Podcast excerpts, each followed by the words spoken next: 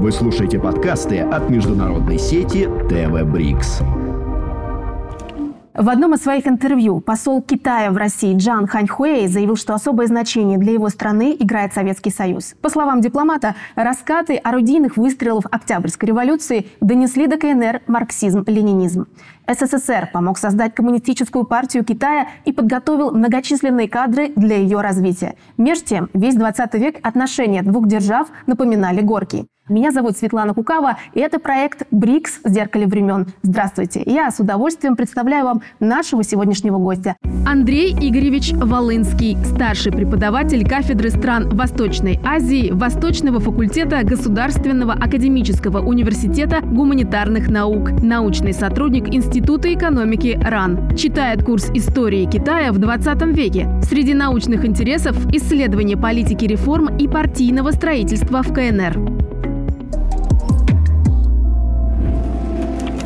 Андрей Игоревич, здравствуйте. Рада приветствовать вас в нашей студии. Добрый день. Вся первая половина 20 века, как в СССР, так и в Китае, можно сказать, была довольно-таки бурной. Как и на чем строились отношения двух держав в этот период, особенно после Второй мировой войны? Годы э, Второй мировой войны для Китая это не только и не столько сама по себе Вторая мировая. Война продолжилась, но уже в виде гражданской войны. Войны с э, так называемым гоминдановским правительством, войны с э, Чен Кайши, который э, возглавлял так называемую Республику Китай.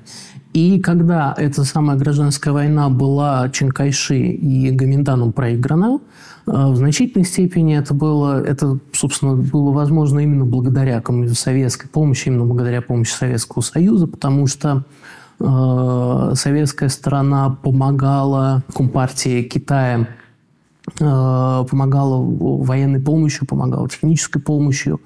Мы обучали их армию, наши советские специалисты э, помогали, собственно, партизанским коммунистическим отрядам из такого нерегулярного воинского соединения превратиться в действительно мощную регулярную армию.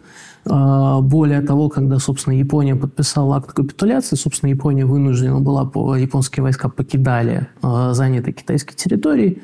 Одной из первых таких территорий, одной, наверное, главных таких территорий была Маньчжурия и, собственно, внутренняя Монголия. Почему она была важна? Потому что там, собственно, огромное количество природных ресурсов, там огромное количество полезных ископаемых, и, собственно, японская администрация в годы Э, Второй мировой войны вкладывала туда, вливал туда значительные, собственно, деньги. Вставал закономерный вопрос, какая из китайских сторон, когда, собственно, Китай пребывает в состоянии гражданской войны, э, разоружает японские войска, какая из сторон принимает э, те или иные территории. И Советский Союз очень вовремя Э, советская армия де-факто заняла, собственно, внутри Маньчжурию, э, заняла те самые территории, а потом их уже передала, собственно, коммунистам.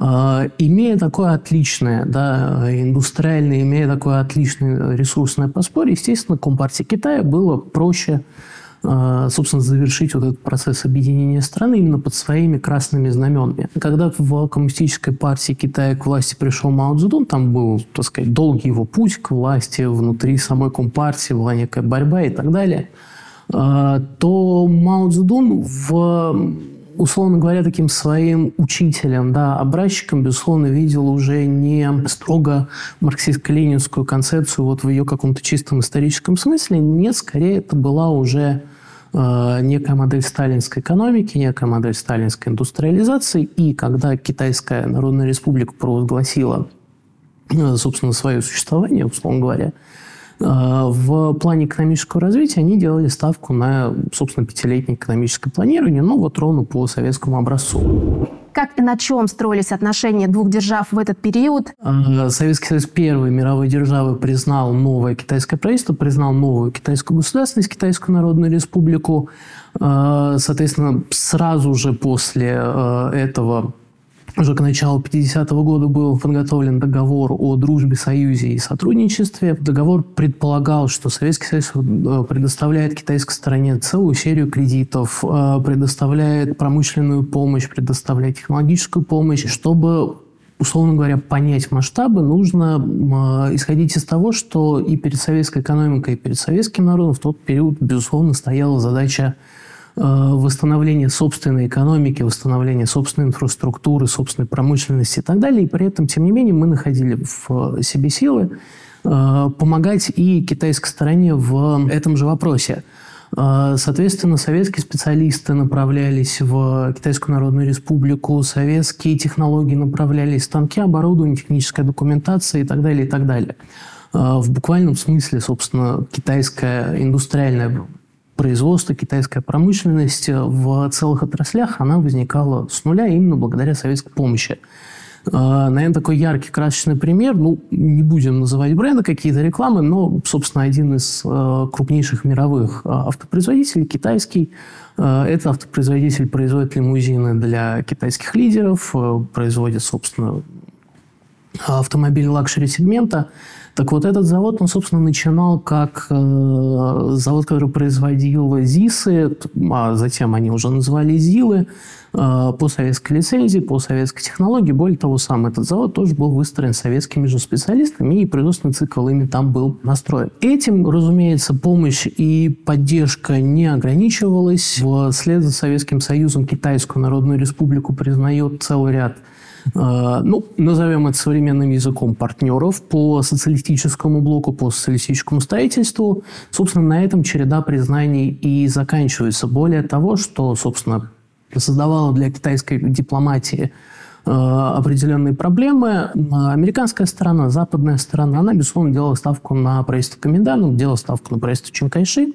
Э, проиграв гражданскую войну, они эвакуировались на Тайвань. И, собственно, на этом Тайване возникла так сказать, государство, республика, э, Китайская республика, которую, собственно, все западные державы признавали как единственный законный Китай э, и признавали его право представлять Китай в Организации Объединенных Наций. А, Советский Союз а, пытался а, с этой ситуацией что-то сделать. Советский Союз полагал, что такое положение дел едва ли да, является справедливым. И не единожды выносил на, собственно, повестку Организации Объединенных Наций вопрос о фактическом признании Китайской Народной Республики как Китая, как представителя Китая в Организации Объединенных Наций. Но, собственно, этот вплоть до 1971 года протолкнуть это решение через Генеральную Ассамблею ООН не удавалось. Советский Союз в данном случае был для э, Маоистского Китая, был для Китайской Народной Республики действительно таким проводником во внешний мир. В 1953 году умирает Сталин, с которым у Мао Цзэдуна были налажены отношения, и все, казалось бы, на высшем уровне. К власти в СССР приходит Хрущев. Какой период дальше ждал нашей державы? Между двумя державами, конечно, накопился огромный уровень противоречий. А, он в значительной степени обуславливался тем, что Китайская Народная Республика, она э, воспринимала себя уже как некого самостоятельного актора внешней политики со своими интересами в азиатском регионе, на глобальной арене, даже на африканском континенте, даже Китайская Народная Республика самостоятельно оказывала помощь африканским странам и так далее, и так далее. И, разумеется, это Советский Союз э, не всегда устраивал, ровно так же, как и позиция Советского Союза в отношении политики Китая не устраивала китайские официальные власти.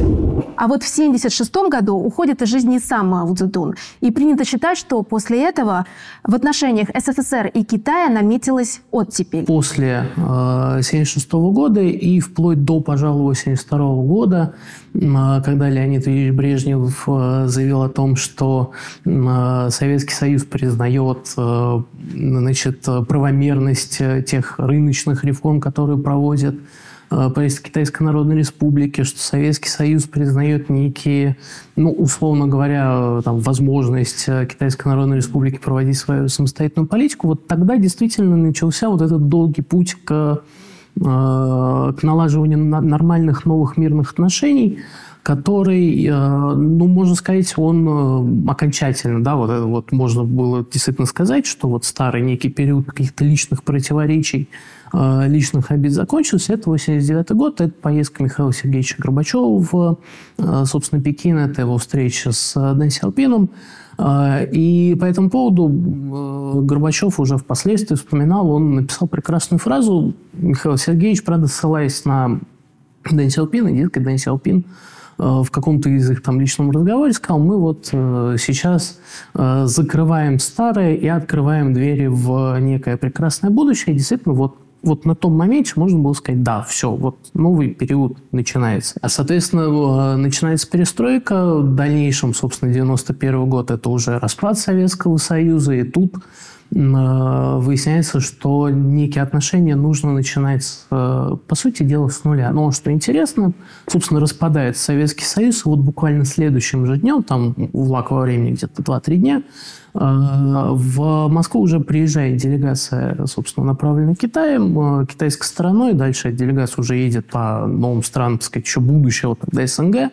И создает основу уже тогда, уже в 91 году, для отношений на новом этапе, собственно, государственных отношений уже между Советским Союзом и э, Китаем, а между Новой Российской Федерацией и Китаем. В 1994 году, э, как некоторые пишут, э, Борис Николаевич Ельцин впервые произнес фразу в Китая «стратегическое партнерство». И что самое главное, может быть, это, наверное, даже, мне кажется, самое важное, в 90-е годы уровень развития приграничного сотрудничества российских регионов, граничащих с Китаем, и, собственно, наоборот, он уже на простых человеческих отношениях, он действительно выстраивался э, по-новому, э, некие торговые отношения, э, ну, условно, там, челноки, челночная торговля, это такая живая человеческая история, да, вот, с которой выстраивается уже какое-то больше масштабное сотрудничество. Ну что ж, Андрей Игоревич, это была очень интересная беседа. Надеюсь увидеть вас снова. Благодарю вас. Вам спасибо. А в следующей программе мы с вами узнаем, благодаря чему в 21 веке сотрудничество России и Китая вышло на совершенно новый уровень, а также как Москва и Пекин заключили договор «Долгожитель». Это был проект «БРИКС. В зеркале времен» и я, Светлана Кукава. До встречи. Вы слушаете подкасты от международной сети ТВ «Брикс».